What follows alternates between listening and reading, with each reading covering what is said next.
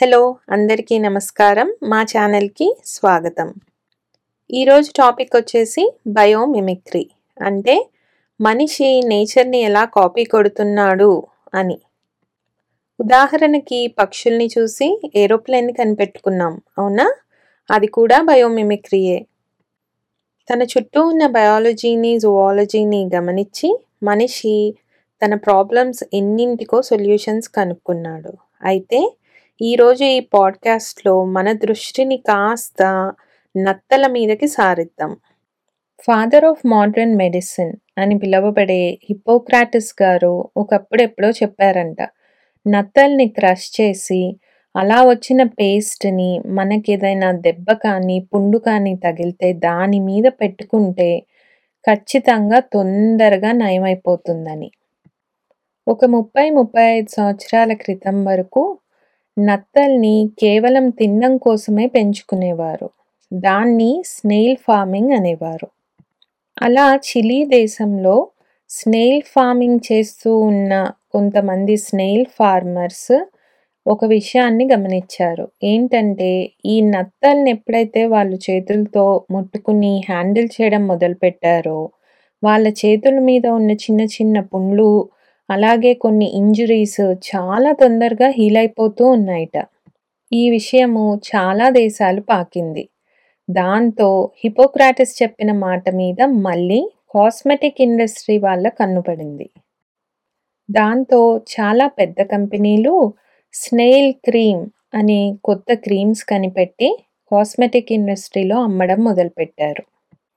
ఈ క్రీముల తయారీకి బాగా కావలసిన పదార్థం స్నేయిల్స్ నుంచి వచ్చే జెల్ లేదా స్లైమ్ అనబడే ఆ గుజ్జు పదార్థం అన్నమాట.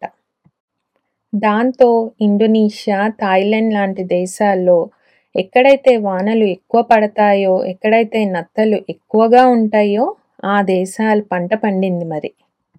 సామాన్య జనాభా కూడా నత్తల్ని పట్టి వాటి నుంచి వచ్చిన గుజ్జు పదార్థాన్ని ఎన్నో రీసెర్చ్ సెంటర్స్లో అలాగే కాస్మెటిక్ కంపెనీస్కి కూడా అమ్మడం మొదలుపెట్టారు. తద్వారా ధనాన్ని కూడా సంపాదించుకున్నారు.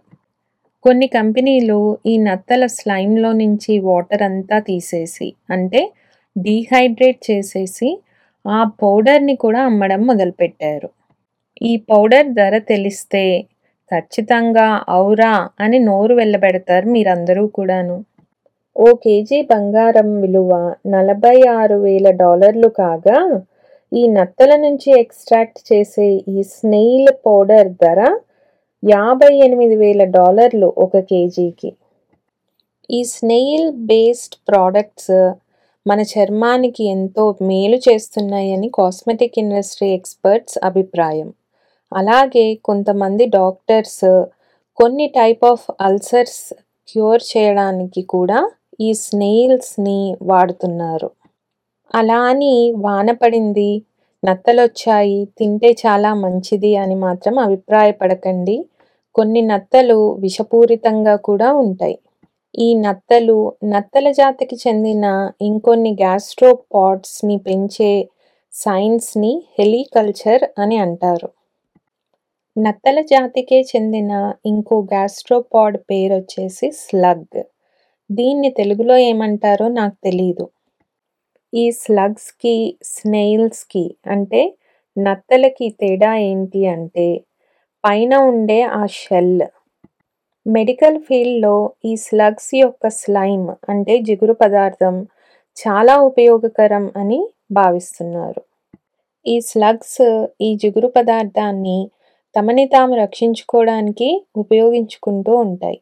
ఉదాహరణకి పక్షులు కానీ చిన్న చిన్న జంతువులు కానీ తినడానికి వస్తున్నాయి అని అనుకున్నప్పుడు అధిక మోతాదులో ఈ స్లైమ్ని లేదా జిగురు పదార్థాన్ని బాడీ నుంచి ఉత్పత్తి చేస్తూ ఉంటాయి.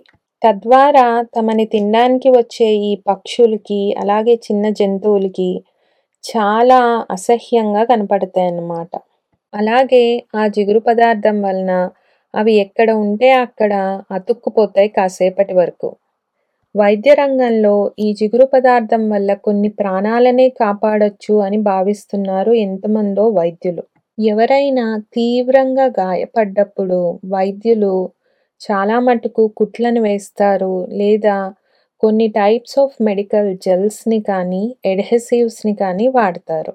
వైద్య రంగంలో వాడే చాలా అడ్హెసివ్స్‌లో చాలా కెమికల్స్ ఉంటాయి. ఈ కెమికల్స్ వల్ల బాడీలో సెల్స్ మీద ఏదైనా ఎఫెక్ట్ పడుతుందేమో అని వైద్యులు సందిగ్ధంలో పడుతూ ఉంటారు అప్పుడప్పుడు.